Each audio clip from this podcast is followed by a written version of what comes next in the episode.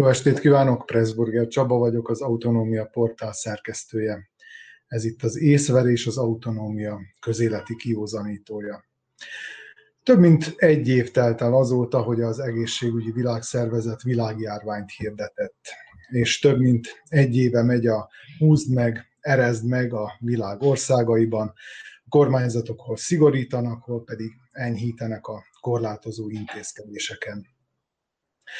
A koronavírus egészségügyi és gazdasági következményei ma még beláthatatlanok, hiszen a pandémiának még nincs vége, és számos tényezőtől függ, hogy a vírushelyzet mikor szűnik meg. A COVID-19 társadalmi hatásai azonban ugyanúgy, ahogy a következményei is már egy év távlatából is látványosnak mondhatók. Mai műsorunkban ezekről a társadalmi vonatkozásokról fogunk beszélgetni, hogy milyen jelenségeket lehet tapasztalni világviszonylatban, és mit láthatunk ehhez képest szűkebb környezetünkben, a régióban. Az adás vendége három társadalomtudós, akik különböző aspektusból közelítik meg a témát, és a személyes tapasztalataik is nyilván több ponton eltérnek, de egy közös vonásuk mindenképpen van, mindhárman Kishegyesről tekintenek, vagy tekintettek nem régen még e, a világra, legalábbis ebben a pillanatban úgy tűnik, hogy nincsenek mindannyian kishegyesen, de azt gondolom, hogy azért a kishegyesi tapasztalataikról be tudnak számolni. Köszöntöm itt a virtuális stúdióban a három vendégünket. Rácz Krisztina antropológus, szervusz Kriszta! Szia, sziasztok, jó estét! Szerb Horváth György szociológust, szervusz Gyuri! Sziasztok! És Kocsis Árpád, filozófus, szervusz Árpád. Szervusztok. Akkor hát kezdjük talán a helyi tapasztalataitokkal. Kishegyes, hát nem csak a világ közepe, hanem nyilván egy, a társadalmunk kicsiben, úgyhogy amit kishegyesen tapasztalhattok, az lehet, hogy pontosan ugyanaz, amit bárhol máshol a világban tapasztalhatnátok, vagy legalábbis itt a régióban. Megfordultatok más városokban is. Mi az, ami kishegyest hasonlóvá teszi, vagy, vagy éppen megkülönbözteti kishegyesi emberek viselkedését, hát mondjuk Budapesthez képest, vagy, vagy Oszlóhoz képest. Kriszta. Kishegyesben az a jó, vagy pont az a rossz, én nem tudom, hogy olyan nagyon sok minden nem változott az utóbbi egy évben, vagy lehet, hogy arról van szó, hogy most már annyira meg, megszoktuk ezt a pandémiai valóságot, de tény az, hogy én ugye nem vagyok eredetileg kishegyesi, viszont főként itt lakok az utóbbi időben, úgyhogy valamennyire külsős, valamennyire ilyen belsős szemmel láthatom a dolgokat, az embereket, az eseményeket, és hát nekem úgy tűnik, hogy én őszintén jobb, nagyobb változásokat vártam. Én mind az öt barátomat körülbelül, ahány kishegyesen van, rendszeresen szoktam látni, és találkozni velük, járok piacra járok boltba, tulajdonképpen, ha nagyon leredukáljuk, az én valóságomban a különbség az, hogy az emberek maszkot hordanak, amikor bemennek a boltba, mondjuk a piacon már kevésbé, és azt is nagyon gyakran sajnos helytelenül, tehát úgymond a szájukat eltakarva csak az orrukat nem. Mondjuk ezt látom nagy különbségnek mondjuk pecskerekhez képest, ahol gyakran megfordulok, Hát az oszlói valósághoz képest, ahol a pandémia kitöréséig voltam, illetve augusztus hónapban, ö, október hónapban, ö, hatalmas a különbség, tehát, hogy itt valóban nem érzékelik annyira az emberek a hétköznapjaikban ezeket a szigorító intézkedéseket, nem is vagyok annyira biztos benne, hogy teljesen tisztában vannak velük. Én magam se vagyok például tisztában, hogy hány vendéget fogadhatok a házamba. Tehát ilyen értelemben, aki szeret egy kicsit elzáródni a hírektől, a világtól, annak szerintem kishegyes ideális. Meg gondolod, hogy ebben nincs benne ilyen faluváros ellentét? Tehát, hogy a faluban ez kevésbé jön át egy városban, meg attól függetlenül, hogy az egy észak-európai város, vagy vagy egy balkáni hasonló a helyzet?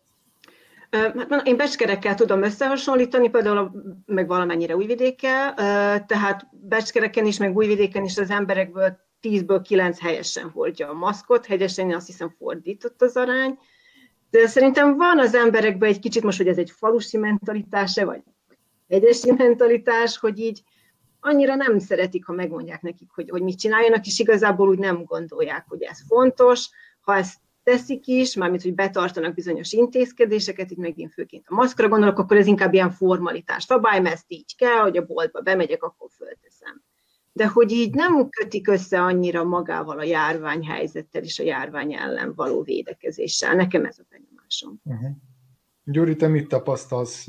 Elég sokat posztolsz ilyen különböző fotókat, bár nem a, nem a világjárványjal kapcsolatos hát, ezek, de helyesen minden esetben járod az utcákat. Miután én is itt ragadtam Kishegyesen, mert több mint lassan másfél hónapja, olykor elmegyek sétálni, és hát most vasárnap volt a legérdekesebb, amennyiben szinte élő emberrel nem is futottam össze az utcákon, pedig hát egy elég nagy kört mentem. Azt csak megerősíteni tudom, hogy elég mm, nagy matagon veszik az emberek a max hordás, meg stb. De tényleg annyira kiürült a falum, és, és kicsit úgy tűnik, mintha az emberek teljesen be is bubóztak volna. Jó, az idő is rossz, meg nem tudom. De hogy még ha egy fényes délelőtt ugrik el az ember a boltba, vagy valahová, akkor is alig találkozik emberekkel. És ehhez képest múlt hétfőn, valamikor voltam az Entán, ott meg azt láttam, hogy minden, az egész város, mint a fel lenne pörögve, pedig hát ugye arra számítanánk, hogy mindenhol fogy a nép, és akkor sehol senki. Ehhez képest alig tudtam leparkolni Zenta központjával.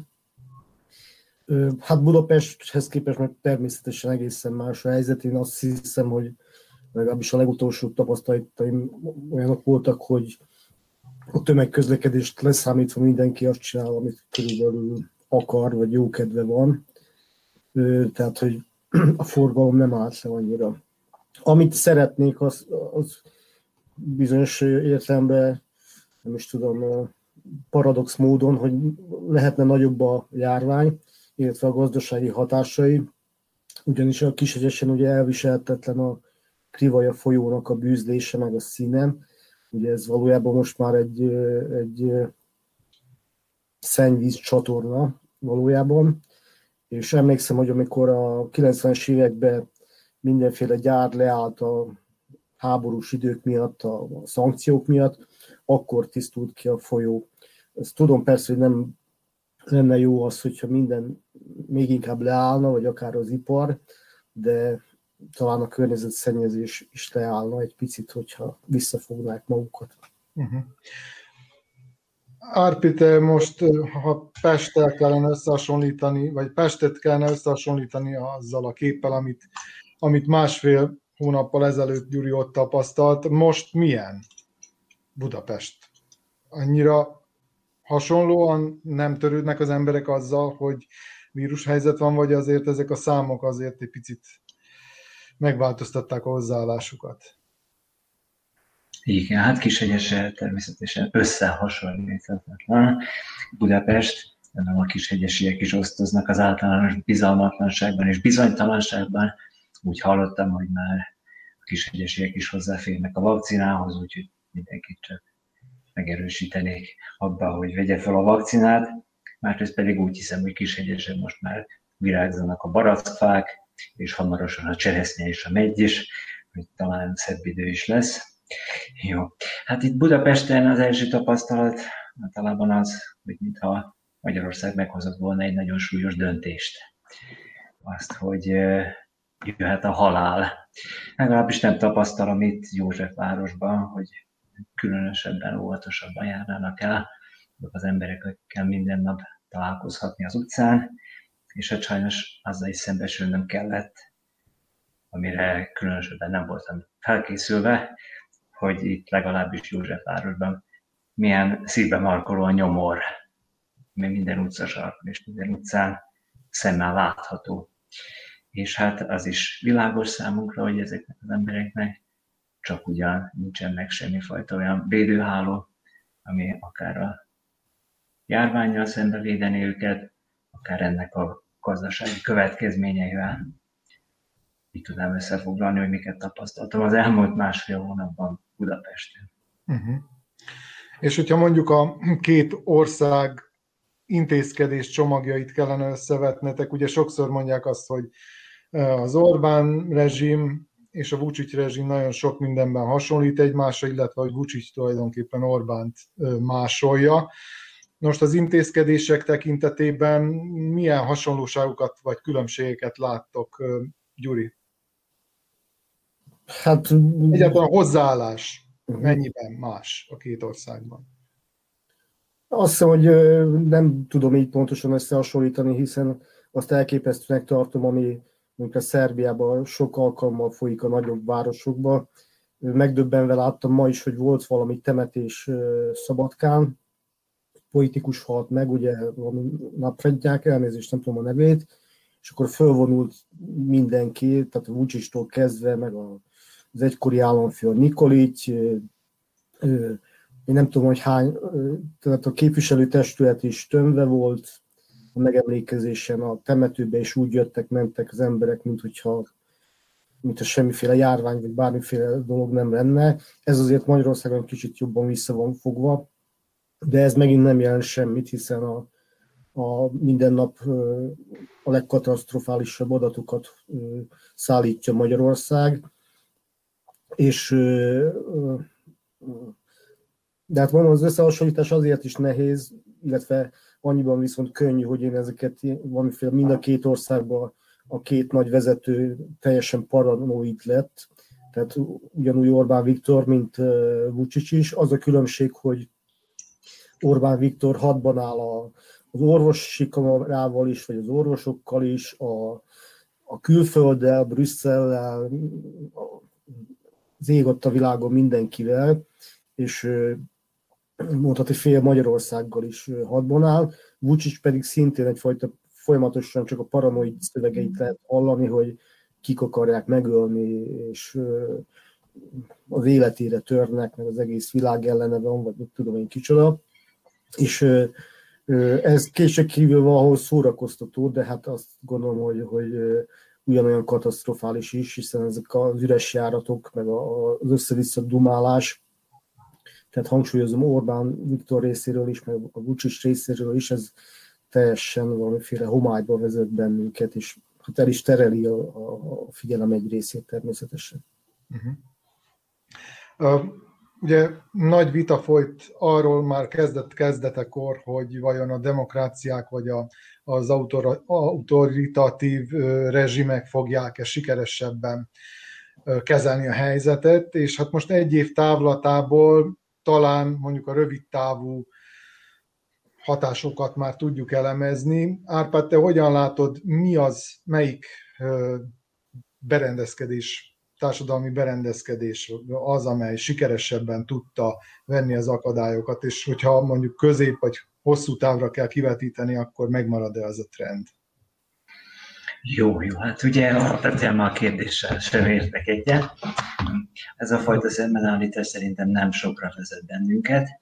Ugye egyfelől már az, hogy mit ítélünk meg demokráciának és mit autokráciának, ebben van egy hatalmi összetevő is, ki fogja azt megítélni, hogy melyik társadalom demokratikus berendezkedésű egyfelől, másfelől ugye hát ez, hogy éppen demokratikus berendezkedésű bármelyik állam, ez erősen vitatható.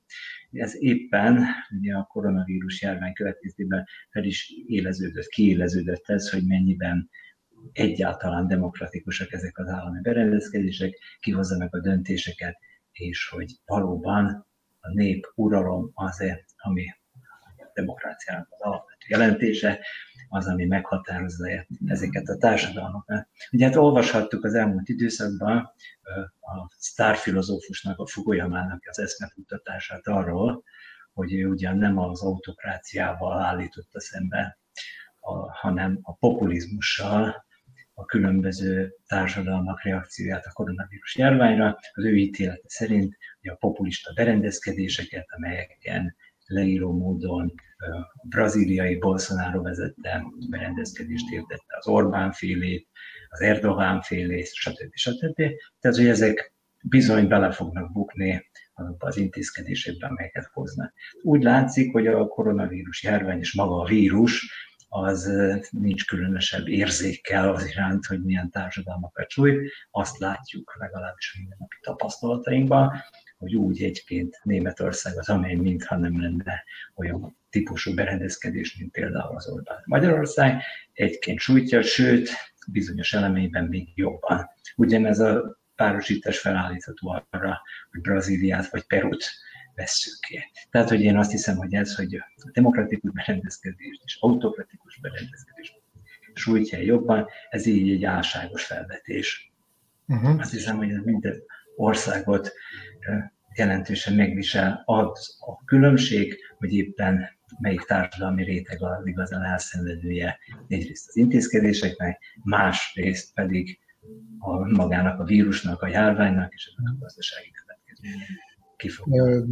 Nem arra gondoltam, hogy melyik társadalmi berendezkedés sújtja jobban, vagy hogy melyikben sújtja jobban az egyszerű embereket, hanem arra gondoltam, hogy melyik az autokráciák vagy a demokráciák tudják jobban kezelni a helyzetet. Tehát ugye különböző eszköztárai vannak egy demokráciának és egy autokráciának, és ilyen értelemben tudom most a fogalmakon is vitatkoznánk nyilván. Remélem Krisztával nem fogunk a fogalmakon vitatkozni, hogyha megpróbálom leszűkíteni, tehát akkor Fukuyamai értelemben, akiket ő sorolt, tekintsük ezeket autokrati rendszereknek, és hát mondjuk a nyugati demokráciát akármennyire is nem tekinthetők teljes értékű demokráciáknak, mégiscsak demokratikus társadalmaknak. Mit látunk ma, mit látsz te, melyek tudják, vagy tudták eddig jobban kezelni a helyzetet? én értem Árpád dilemmáját, és tulajdonképpen egyetértek vele, de, de ez félretéve, tulajdonképpen egyetértek a kérdéseddel is. Még pedig induljunk onnan, hogy ugye ott eléggé az elején a pandémiának, így olvasgatva különféle médiát, sajtót, stb.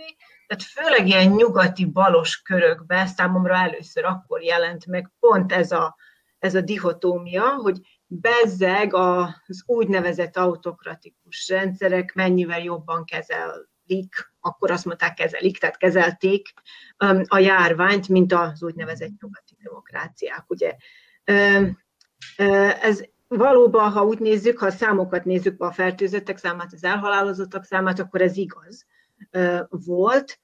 Viszont az is tény, hogy ugye ez pont az a ezek a sikerek, ezek a sikeres járványintézkedések az elején, pont ezeknek a társadalmaknak az autokratikus voltából ered. Ugye? Tehát, hogy ezekbe az országokban, mint amilyen Szerbia is, meg tudtak hozni, meg lehetett hozni bizonyos drákói intézkedéseket, például gondoljunk ezekre a mondjuk egy évvel ezelőtt ilyen hosszú hétvégés maratoni kiárási tilalmakra, az idősek teljes kiárási tilalmára, az, meg ezek az országok megtehették azt, vagy meg akarták tenni, hogy pánik hangulatot terjesztettek információk helyett, mondjuk emlékezünk vissza a, a szájámról keringő, erre a Covid kórházról keringő szörnyű képekre.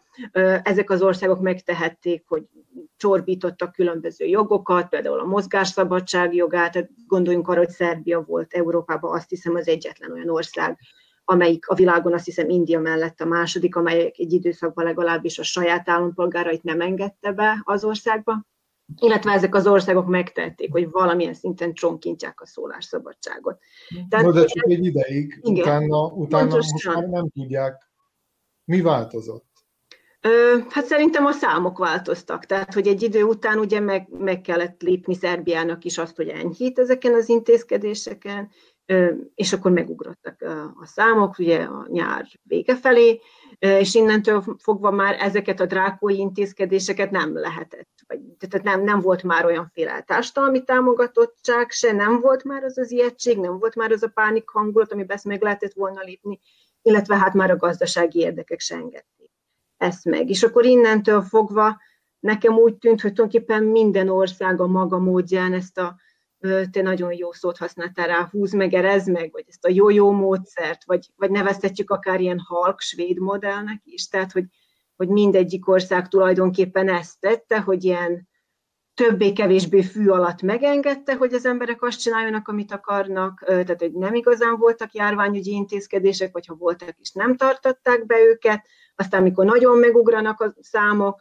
akkor megint egy kicsit lenyomják ezeket a dolgokat, de hogy én úgy látom, hogy, és most amennyire most a norvég dolgokat is figyelem, kicsit a magyarországi dolgokat, a szerbiaiakat, tehát hogy így vannak különbségek abban, hogy a lakosok mennyire tartják be ezeket az intézkedéseket, amik ugye abból erednek, hogy mennyire bíznak a kormányaikban, főként szerintem, illetve mennyire engedhetik meg egyáltalán ezt maguknak, de hogy igazából struktúrában, az intézkedésekben magukban én nem, nem látok nagyon nagy különbségeket. Tehát itt valahol a nyár vége, az ősz óta én már nem elvesztettem a fonalat. Én nem látok különbséget ezek az úgynevezett nyugati demokráciák és ezek a dél-kelet-európai autoritár rendszerek között. Igen, hát már egy ideje elég nehéz követni, hogy hol milyen intézkedések vannak. Éppen néztem az olaszországi adatokat, ugye ott márciusban, áprilisban elszörnyedve követtük, hogy milyen szörnyű állapotok vannak.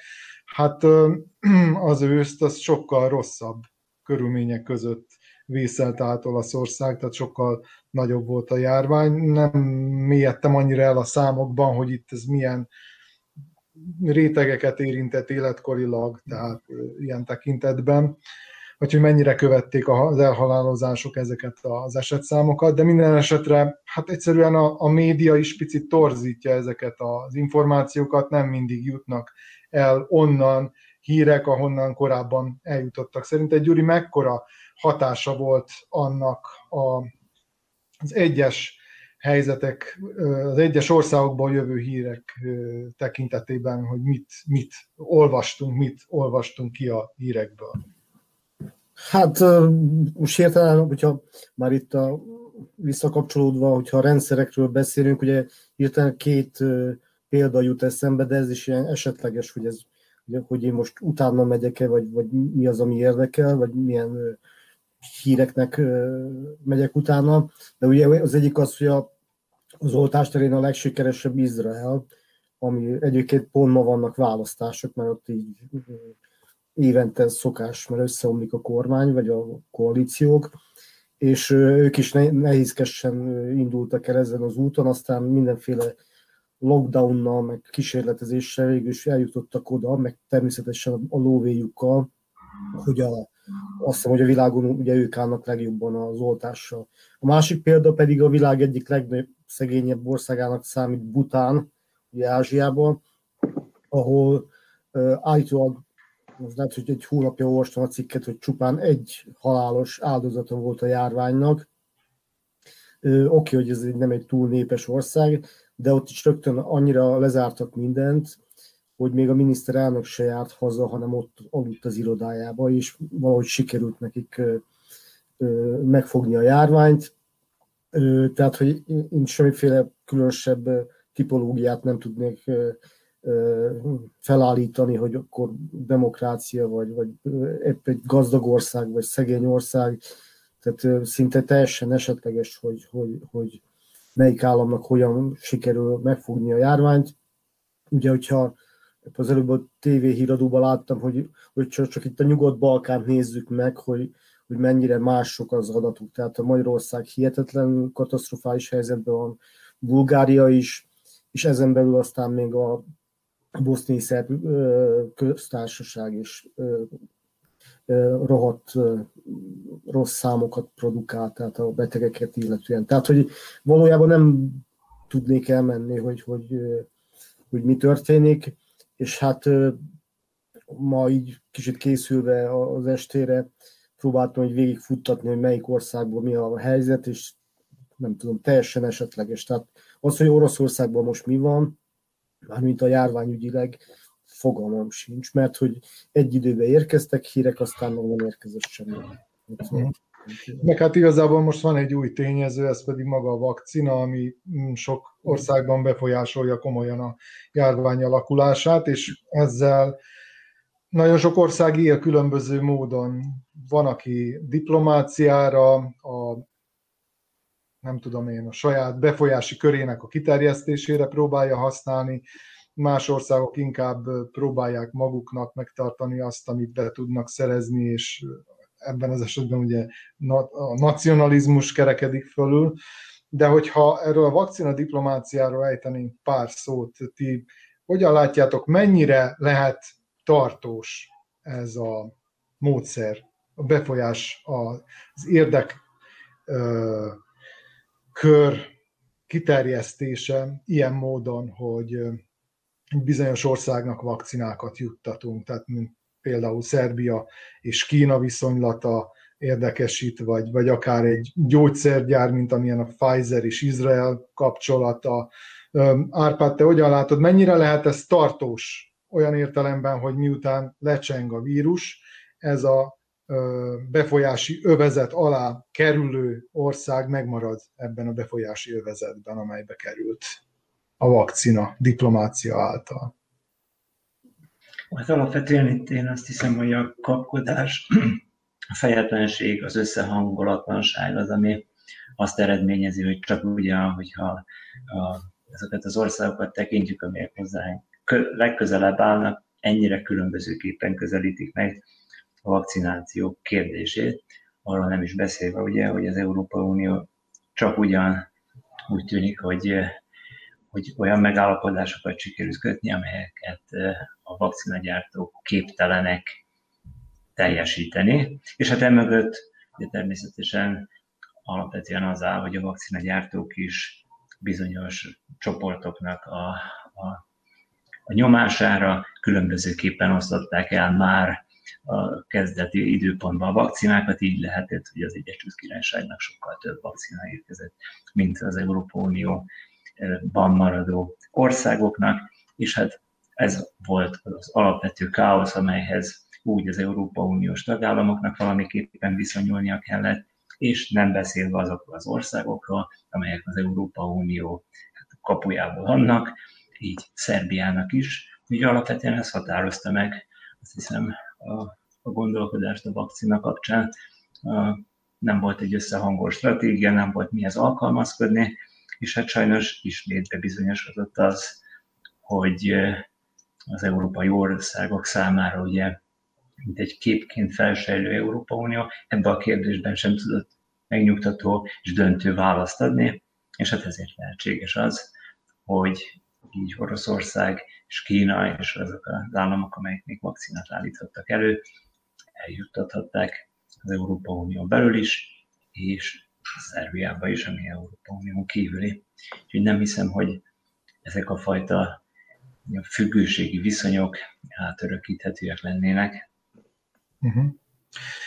Krista, szerinted az Európai Unió vádolható-e mm, vakcina nacionalizmussal? Tehát ugye tudjuk azt, hogy az Európai Unióban elhatározták az országok azt, hogy közösen szerzik be a vakcinát, tehát volt egy ilyen elképzelés. Most Árpád megvilágította ennek az egyik aspektusát, de nyilván van ennek egy olyan aspektusa is, hogy maguk a vakcina gyártók is ludassak abban, hogy nem ott tart a vakcinák leszállítása, ahol ezt a szerződések talán előírták volna. De hát az, az tény, hogy egyelőre az Európai Unióból legalábbis nem nagyon kaptak különböző mondjuk az Unióhoz csatlakozni kívánó országok vakcinát. Itt igencsak sok ország van mm, gondban, főleg a Balkán félszigeten. Tehát ha így tekintünk rá, hogy az Uniónak sincs még, de hát ennek ellenére azért ott van az is, hogy nem igazán juttat azoknak, akik szintén rászorulnának. Szerinted az Európai Unió tehát vakcina nacionalizmussal vádolható-e? Szerintem az Európai Unió vakcina nacionalista szempontból, de én nem gondolom, hogy ez egy vád. Tehát, hogy én ezt úgy látom, hogy ez egy nagyon kemény gazdasági verseny, ahol tényleg életekről van szó, természetesen gazdasági érdekekről is, és hogy itt minden ország, vagy minden entitás, és most tekintsük itt az Európai Uniót egy entitásnak, tehát minden entitás tehát tényleg próbálja minden áron megszerezni magának a lehető legtöbbet a lehető legjobb áron, és itt nem, nem igazán válogatnak eszközt, tehát túllicitálják egymást. Én el tudom képzelni, hogy a háttérben itt nagyon komoly lobby egyeztetések folynak, könyörgések, stb. alkuk, szinte biztos vagyok benne, hogy ilyenek vannak, aztán tehát vannak olyan események, mint most nemrég volt egy ilyen hír, hogy, hogy mégis ugye soron kívül, ezen az előre meghatározott elosztási sorrenden kívül néhány ország, ahol nagyon erős, úgymond a járványhelyzet, nagyon, nagyon rossz, többek között Ausztriára emlékszem, és nem tudom melyik még, két vagy három ország még, soron kívül kapnak vakcinát. Hát most ez ugye attól is függ, hogy melyik ország tudja jobban meggyőzni szerintem a, a, az Európai Uniós vezetőséget, illetve hát azokat, nem tudom ezt elkezdeni, hogy ez hogy működik, akik elosztják úgymond ezt a vakcina szállítmányokat.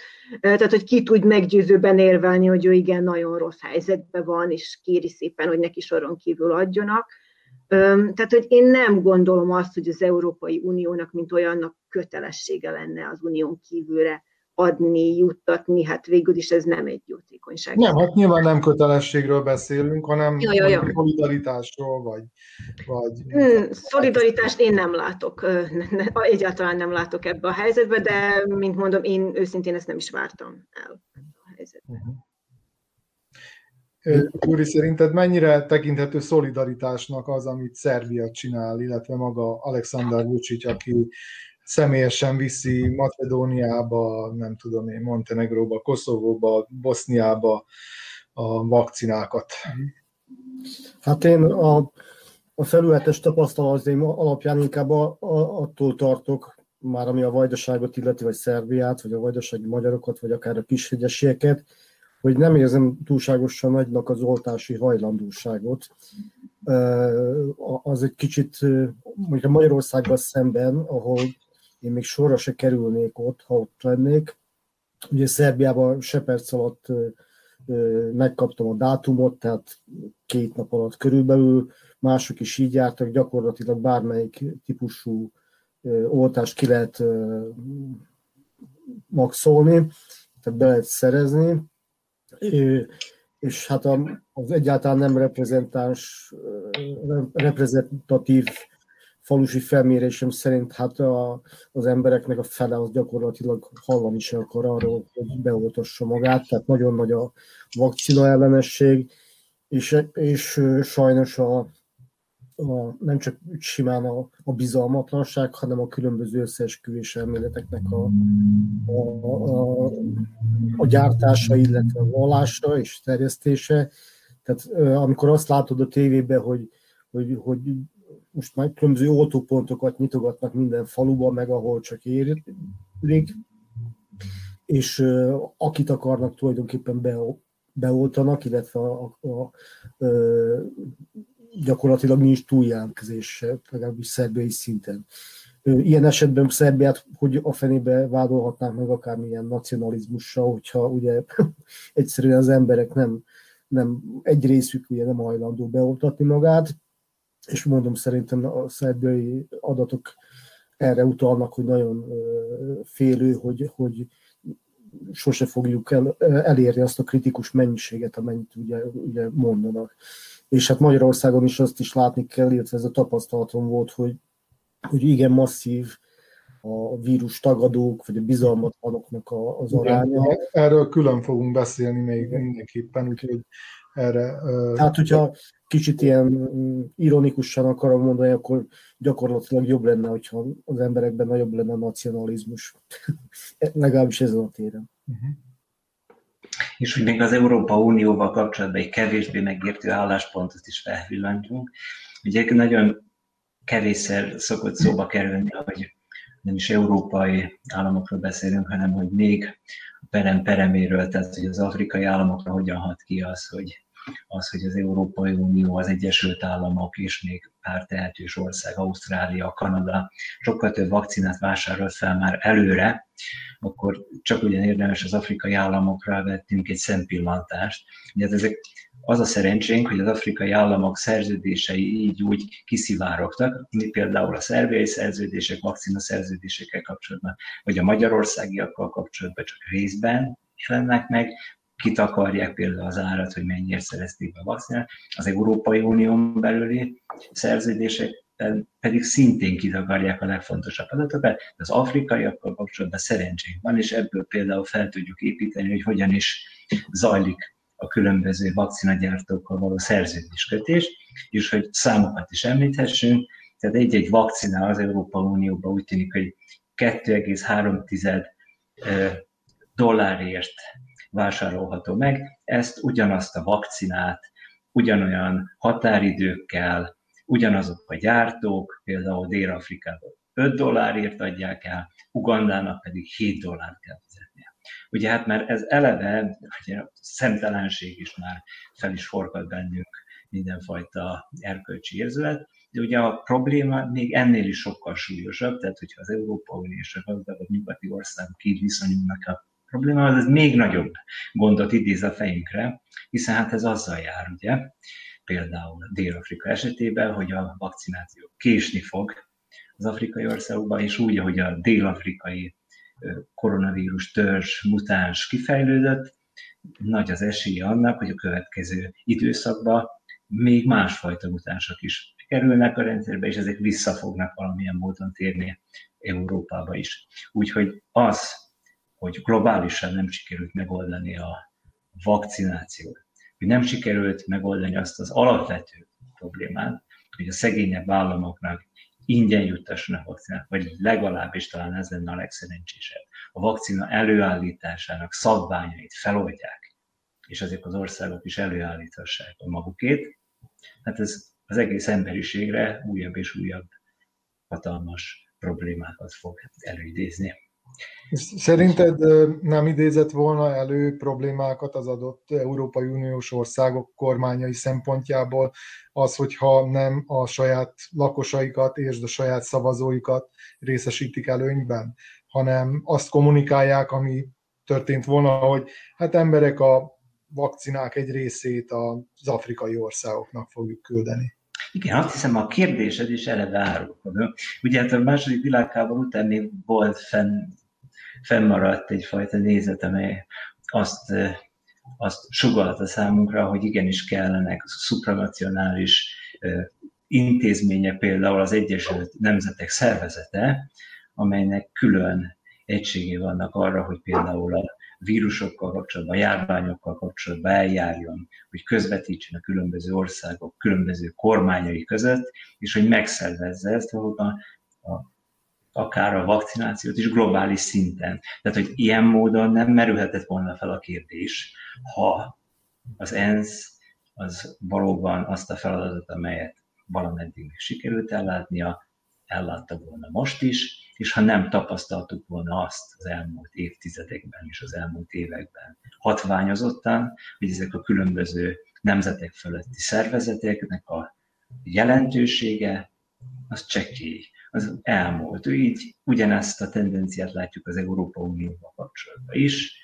Ugye kitérünk azokra a problémákra, meg csak az elmúlt egy esztendőben jelentek meg az Európa Unióban, mert akkor látjuk, hogy hatalmasak a gondok. De hát ez csak ugyanebbe a keretbe érdemes kezelni az összes ilyenfajta akár humanitárius szervezet, globális humanitárius szervezetnek a jelentősége az összerogyott, megszűnt, úgyhogy ezért nincsen globális vakcináció sem.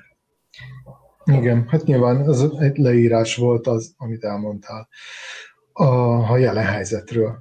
Viszont már esett szó itt a, a szabadságjogokról, illetve ezek korlátozásáról.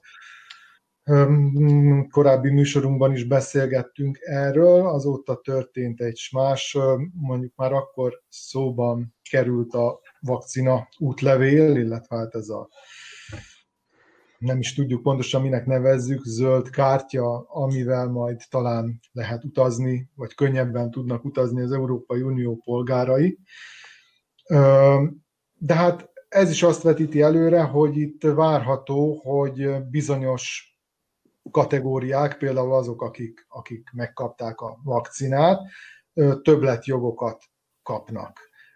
Krista, te mennyire tartod jogosnak azt, hogy például azok, akik a vakcinát megkapták, olyan többletjogokkal rendelkezzenek, hogy utazhatnak, hogy részt vehetnek egy koncerten például, ellentétben azokkal, akik pedig ö, teljes mértékben szabad akaratukból nem veszik föl, nincs semmiféle egészségügyi kockázat, de mégsem hajlandók magukat beoltatni.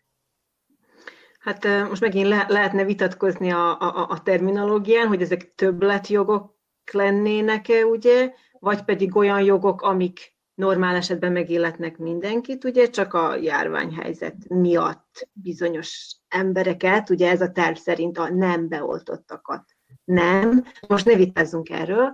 Tehát tegyük föl, hogy ez valóban megvalósul, mert ugye egyenlőre még nem valósult meg, hogy a beoltott emberek valamiket tehetnek, amiket mások nem. Például utazhatnak, átléphetnek határt karantén nélkül és PCR-teszt nélkül, én ezt úgymond nem tartanám különösebben jogtalannak, ha a dolgok ideálisak lennének, és ha mindenki, aki akarja, beoltathatja magát. Ez többé-kevésbé Szerbiára még igaz is, de hát ugye az Európai Unióban tudjuk, hogy az oltás sokkal-sokkal lassabban és akadozóban megy, ugye ott nem áll rendelkezésre az orosz, illetve a kínai gyártmányú oltás. Tehát, hogy eleve az Európai Unióban vannak emberek, akik szeretnék beoltatni magukat, és élni ezzel a jogokkal, viszont nem tehetik meg, mert még nem kerültek sorra, mert van bizonyos prioritási rendszerek. Tehát, hogyha mondom, hogyha hozzáférhető lehetne mindenki számára úgy, ahogy Szerbiában nagyjából az oltás, akkor azt mondanám, hogy az én nézőpontom szerint ez tulajdonképpen rendben van, mert hát ugye Szerbiában most is úgy van, hogy a, a kötelező gyerekkorba fölvendő oltások is olyanok, hogy tehát, hogy az ember választhatja azt, hogy nem veszi fel ezeket az oltásokat, de akkor bizonyos helyzetekben nem tud részt venni. Tehát, hogyha jól tudom, Szerbiában nem iratkozhat be gyermek óvodába, hogyha nincs beoltva, úgymond nem mehet közösségbe. Én ezt tulajdonképpen fairnek tartom, és fairnek tartanám ezt a Covid-dal kapcsolatban is. Mondom, hogyha mindenki számára rendelkez, rendelkezne, rendelkezésre állna az oltás. Mert természetesen ez nem azt jelenti, hogy azok, akik nincsenek beoltva, nem utazhatnak, hanem azoknak plusz pénz, plusz munka, plusz energia, mondjuk egy PCR-teszt beszerzése, ami ugye úgy fogalmazták egyenlőre meg, hogy ugye ez lenne a, a másik opció. Viszont azt nem tartom okénak, hogy valaki csak azért kénytelen kiadni sok pénzt PCR-tesztre, vagy karanténba vonulni, mert nem kapta meg az oltást, pedig szeretné fölvenni, csak egyszerűen még nem került rá sor. Tehát én mhm. itt ezt a dilemmát. Van olyan is, hogy vakcinaturizmus, tehát ilyen esetben el lehet utazni az Egyesült Arab Emírségekbe például. Vagy Szerbiába. Dubajban nagyon szívesen beadják a, az oltást bárkinek, úgyhogy tudom javasolni. Térjünk rá a közösségi médiára. Ugye itt a közösségi médián történt egy hát nagy váltás, mondjuk így, az elmúlt hónapokban. Egy ideig hagyták folyni a dolgokat, tehát ezek a, a, a vírustagadók, a, a, a vakcinát elutasítók, ezek tényleg mindenféle korlátozás nélkül folytathatták a tevékenységüket, és, és igazából azok az algoritmusok még segítették is azt, hogy minél több emberhez eljussanak. Most viszont úgy tűnik, hogy, hogy mint hogyha a, a legjelentősebb közösségi médiumok beúzták volna teljesen a kéziféket, és mintha átestek volna ló túloldalára, vagy Gyuri, hogyan látod te ezt, mint médiaszociológus? Mennyire mm, jogos ez, hogy egy, egy hát tulajdonképpen magánkézben levő közösségi médium ilyen határozott lépéseket tesz, mint jelen pillanatban. Hát, hogy, hogyha ugye Facebookra gondolunk, akkor én... Akár, Twitter, persze. Persze, vagy a többire. Egyfelől jogosnak tartom, hogy behúzzák a kéziféket, de azt hiszem, hogy inkább az embereknek maguknak kéne a saját kézifékjeiket behúzigálni, mert én is jártam úgy a Facebook kon mondjuk, hogy egyszerűen kiposztoltam, hogy, hogy beoltottam magam, és kaptam hideget, meleget, sőt, akár barátság is tönkrement miatt, mert egyszerűen egy csomó ember annyira oltás ellenes, hogy effektíve hülyének tartja azt, aki beoltatja magát, mert hogy bedőlünk a rezsimnek a propagandájának, én megkaptam, hogy Fidesz kutya vagyok, pedig hát ha valaki nem annyira fideszes, akkor az talán én vagyok. Szóval, hogy a, a, az emberek agyát ez, ez a járványhelyzet, meg egyáltalán ezek a kiélezett vélemények teljesen feltüzelték, és az, hogy a Facebook pedig mint egy ilyen cég mit tesz, vagy mit nem tesz, ezt én azért rájuk bíznám, egyfelől, másfelől pedig hát, hogyha ha viszont korlátoznánk jogokat, akkor talán pont például egy ENSZ-nek lehetett volna szerepe, tehát már hirtelen csak arra tudok gondolni, hogy, hogy, a, hogy ezt is valamilyen globális szinten kellene már a közösségi médiának ezeket a vadhajtásait, vagy stb. levagdosni. Persze ez felveti a szabadságok kérdését. Én egyébként a Krisztától még inkább ilyen oltáspárti vagyok, vagy, vagy vakcina útlevél párti, és inkább azt érzem pont családhelyzetnek, ami például a magyar-szerb határon megy, és ennek a vajdasági magyarok ugyan nagy haszonélvezői, tehát hogy boldog-boldogtalan mászkál át a határon, miközben elvileg ugye karantén kötelezettség van Magyarországon, és akinek meg nem olyan a képe, mint például az enyém, az mert karanténban, mert ugye el kell játszani a hülyét a határon, hogy, hogy te csak Szegedre mész, meg 30 kilométer, meg stb. stb. És ebbe ugye a magyar határőrök asszisztálnak simán, ugye a magyar rendőrség. Ilyenkor egyszerűen felvetődik a kérdés, hogy akkor nem lenne jobb egy, egy normális, tehát egy ilyen vakcina útlevél, és akkor tisztázzuk már le, hogy ki, hova, meg mikor mehe, mehessen. Uh-huh. Én mondom, hogy mások jogait meg inkább meg vagdosnám, épp azért, hogy valamerre már haladjunk így egy év után, tehát akár uh-huh. az oltással is. Uh-huh. Maradjunk még egy picit itt a közösségi médiánál, illetve a, a vírus tagadóknál. Árpád, te, te szerinted is a Facebooknak, illetve a Twitternek volna a feladata az, hogy, hogy valahogy megregulázza ezeket, vagy egyáltalán szabadon kellene hagyni, hogy folytassák a tevékenységüket, ahogy eddig? Igen, hát itt könnyen beleeshetünk abba a csapdába, hogy szűk keretek között értelmezzük ezeket a, cselekedeteket. Talán érdemes úgy is rápillantani ezekre az ügyekre, mint egyfajta tiltakozásmódokra tekinti ellenes fölhorkanásokra.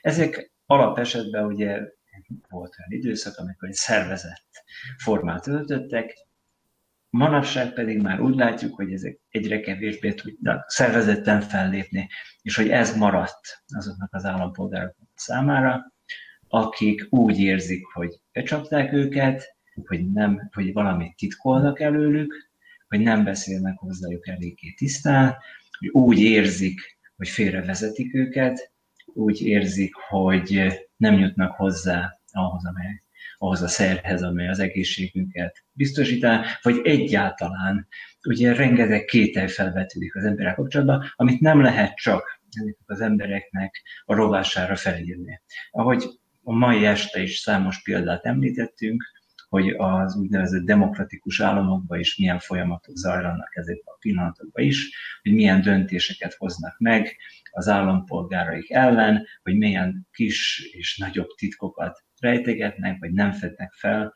az állampolgáraik előtt. Noha ezeknek és minden ilyesfajta egyezménynek, háttéralkunak, megegyezésnek, szerződésnek nyilvánosnak kellene lennie, minden állampolgárnak hozzáférhetővé kellene, hogy váljanak, akkor nem várhatjuk el azt az állampolgároktól, hogy csak ugyan és önként is daholva elfogadjanak olyan intézkedéseket, amelyek a szabadságokat erősen, elképesztő módon korlátozzák, és azt sem várhatjuk el, hogy csak úgy hisznek azoknak az embereknek, akinek az elmúlt 5, 10, 15, 20, 30 esztendőben vagy soha nem hihettek. Úgyhogy azt hiszem, hogy ezek a különböző megnyilvánulások, tüntetések itt Budapesten is szokott minden héten legalább egy felvonulás menni, amelyet a mainstream média csak úgy ír le, mint ha vakcina tagadókról lenne szó, azt hiszem, hogy ezt erősen árnyalnunk kell. Sajnos ebben a késői kapitalizmus ezen korszakában ezek a fajta tekintélyellenes megnyilvánulások, ezek ilyenek. Babonával terheltek, kételyeket hordozóak, de mégiscsak valami megnyilvánul bennük, hogy ez az egész nem jó, amit különben mindannyian érzünk. Úgyhogy talán így is érdemes ezekre tekinteni, és nem pusztán arra, hogy valami elfogadottnak vélt ellene ezek az emberek kikelnek, vagy hogy értelmetlenül járnak el, irracionálisan járnak el, vagy hogy összeesküvés elméleteket szövegetnek egymás között. Talán másként is meg lehet ezt, ezt a kérdést fogni. Én nem hiszem azt, hogy ezek a különböző Facebook és Twitter különböző eljárásai ezek akár hasznosak lennének, akár az biztos nem mondom, hogy demokratikusak lennének, és azt hiszem, hogy ezek ellen érdemes felszólalnunk és felemelnünk a szavunkat. Nem tudjuk, hogy kik hozzák ezt a döntést, és hogy kiket hallgattatnak el. Uh-huh. Krista, itt jó is már, hogy az Árpád elkezdte a, a társadalmi gyökerek föltárását. Említette itt a tekintélyelvűség elleni harcot, vagy, vagy, vagy szembenállást, és említette azt is, hogy bizalomvesztés is táplálja ezt a vírustagadást, vakcina ellenességet, de mi még? Tehát akár lehetne esetleg valamiféle a, nem tudom én, életkor, nem, vagy státus szerint meghatározni azokat, akik, akik ebbe a, ebbe a csoportba tartoznak. Épp akartam kapcsolódni ahhoz, amit Árpád mondott, mégpedig avval, hogy részben legalábbis a szerbiai vakcina ellenzők és vírus szkeptikusok védelmébe még annyit szeretnék kihangsúlyozni, amit mindannyian tudunk, de valahogy úgy hajlamosak vagyunk elfeledkezni róla szerintem, hogy Alexander Vucic még nem oltatta be magát. De már többször mondta, hogy fogja. És valaki kiszámolt, hogy kilencszer ígérte meg, és azt hiszem aztán tegnap megígérte tizedszer. Én a kilencet nem számít, azt csak úgy hallottam, a tizediket magam adtam hozzá. Úgyhogy ha ez a kilenc igaz, akkor tízszer ígérte meg eddig. Tehát én teljesen normálisnak tartom, hogy ez bizonyos emberekben, sok emberekben, konkrétan még bennem is, szkepszist kell hogy valami lehet a háttérben, amit mi nem tudunk, és amit ő tud. Mondjuk, lehet erre gondolni. Hát aztán több tényezője van ennek az oltás ellenességnek. Van ez, amit Árpád mondott, hogy valamiféle tekintély, hatalom elleni lázadás, egy ilyen nagyon egyszerű dolog, hogy már pedig épp azért nem csinálom azt, amit mondanak. Természetesen az is van, hogy információk tengerébe úszunk, és hát ember legyen a talpán, Facebook felhasználó legyen a talpán, főleg aki nem beszél idegen nyelveket, nem olvas mondjuk angolul, németül, konkrétan én angolul olvasok, és én is nagyon gyakran elveszek ezekbe az információ tömegekbe, és még úgy érzem, hogy ha az embernek nincs valamiféle tudományos fokozata, mint nekem, akkor tényleg nehézebb, már pedig én nem, azt, én nem vagyok orvos, meg abszolút társadalomtudományokkal foglalkozom, de azt hiszem, hogy én mondjuk el tudok olvasni egy tudományos szöveget úgy, hogy a sorok között tudok olvasni. Például meg tudom mondani azt, hogy az a minta, amin elvégezték a kutatást, az nagy vagy kicsi. Tehát ilyen nagyon egyszerű dolgokra gondolok, amik nincsenek jelen a hétköznapi embereknek tála a diskurzusokban. Tehát vannak ilyen szenzációhajház cikkek, hogy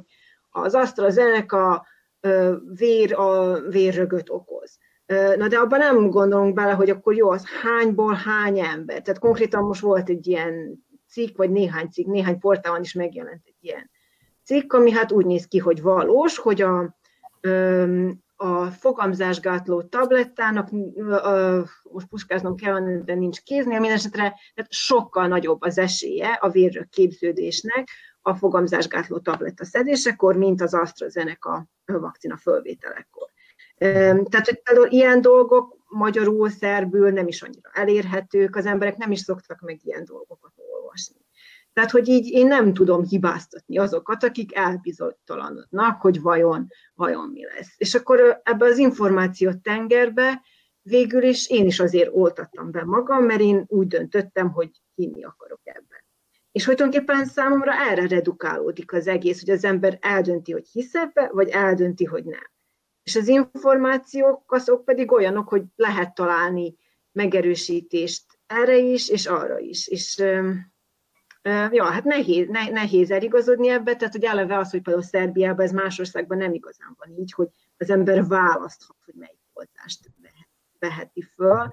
Tehát, hogy eleve, hogy az embereknek van egy ilyen választási lehetőségük, és hirtelen ettől most megzavarodnak, hogy jó, de hát minek alapján válaszol, milyen információk alapján, amikor nem igazán tálalnak neki semmiet. Ugye a médiából azok, akik úgymond ö, ö, bátorítják az embereket, hogy vegyék, vegyék föl az oltást, azok általában csak azt mondják, hogy a vakcina nagyon jó, nincs semmi mellékhatás, tessék, vegyük föl. De hát ez nem igaz. A vakcina, nagyon sok mindent nem tudunk a vakcináról, és valóban ez hit kérdése egy kicsit, tehát hogy belemegyünk-e abba, hogy vannak bizonyos rizikek, és hogy ezt bevállaljuk, vagy sem. Szóval én hiányolom ezt a valamilyen szinten tudományos diskurzust a közéletből, ami őszintén elmondja a polgároknak, hogy figyeljetek ide emberek, ezt meg ezt tudjuk a vakcináról, ezt meg ezt nem.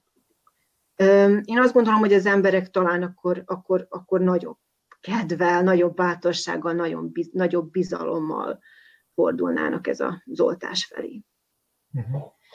Gyuri, szerinted a, ez a vakcina pártiság, vakcina ellenesség, vagy vírustagadás, vagy vírusban való hit, vagy nem tudom, tudományban való hit, tehát hogy ez kialakíthat-e új törésvonalakat a társadalomban, amelyek megmaradnak tartósan is azt követően, hogy mondjuk a vírus helyzet lecseng? Hát tudományellenesség az mindig volt a világon, tehát amióta tudomány van, van tudományellenesség is, és sajnos úgy tűnik, hogy az utóbbi időben, különösen Magyarországon, illetve akár Szerbiában is, hogy egyre kisebb a tekintélye a tudós embereknek, és ilyenkor, ha már a Kriszta itt a hitről beszélt, én azért oké, okay, hogy, hogy ez esetben mi éppen oltás hívőkké váltunk, de én azért mégis olyan orvosoknak hiszek, akiknek különben is hinnék. Tehát, hogyha egy orvos azt mondja, hogy nem tudom, magas a vérnyomásod, akkor szedjél ezt meg azt, akkor automatikusan hiszünk neki. Én nem látom különösebb okát annak, hogy egy orvosnak miért meg higgyek manapság, amikor mindegyik körülbelül azt mondja, hogy bármelyik vakcina is jobb annál, mint hogyha semmit nem veszel be. De esetleg még végül csak egy, azért mondanék egy pozitív kutatást is, vagy, vagy egy pozitívumot, amit kutatással megerősítettek, tehát hogy szíthatjuk mi a Facebookot például, hogy miknek ad teret, vagy nem ad teret, vagy gátolja a szabadságunkat, stb. De a, legalábbis a, a, a válságnak az első két hulláma, és ez egy magyarországi kutatás volt, de jól érzékelhetően kimutatta, hogy az emberek közti szolidaritás ö, számos formája, tehát itt a legszimplább bevásárlástól kezdve ügyes, bajos dolgok segítésén át, azért pontosan Facebookon keresztül is alakultak olyan közösségek, amelyek egyszerűen az egymásra való odafigyelést segítették, illetve akár eszközök beszerzését, nem tudom, akár a hátrányos helyzetű gyerekeknek laptopot, vagy stb. stb. sorolhatnánk. Most, hogy a harmadik hullám, vagy nem tudom, hogy ez az még az első fél évre esett, Nyilván az emberek már megunták az egészet, tehát azt is, hogy segítsenek egymásnak, de azért a konkrétan a szolidaritásnak egy, egy jó pár formája azért előtérbe lépett, tehát hogy az emberiség talán még nincs teljesen kárhozatra ítélve, vagy a, a világ vége talán még odébb is lehet akár talán. Reméljük, hogy a szolidaritás, a tudományba vetett hit és a demokrácia kerekedik fölül, ezzel búcsúzunk, köszönöm, hogy itt voltatok. Önöknek is köszönöm a figyelmet, ez volt az Észverés 32. adása. Ez a műsor visszanézhető a Facebookon az Autonómia, a második nyilvánosság, a Szabad Magyar Szó és a Magro Csisztács oldalain, holnaptól pedig elérhető lesz az Autonómia portál YouTube csatornáján is. Kérjük, hogy a YouTube csatornánkra iratkozzanak fel, ha amennyiben ezt még nem tették meg. Ha pedig csak hallgatni szeretnének bennünket, ezt is megtehetik a podcast alkalmazások segítségével. Észverés egy hét múlva is lesz, nagyon úgy néz ki, úgyhogy egy hét múlva találkozunk este 8 órakor kedden, addig is a viszontlátásra. thank you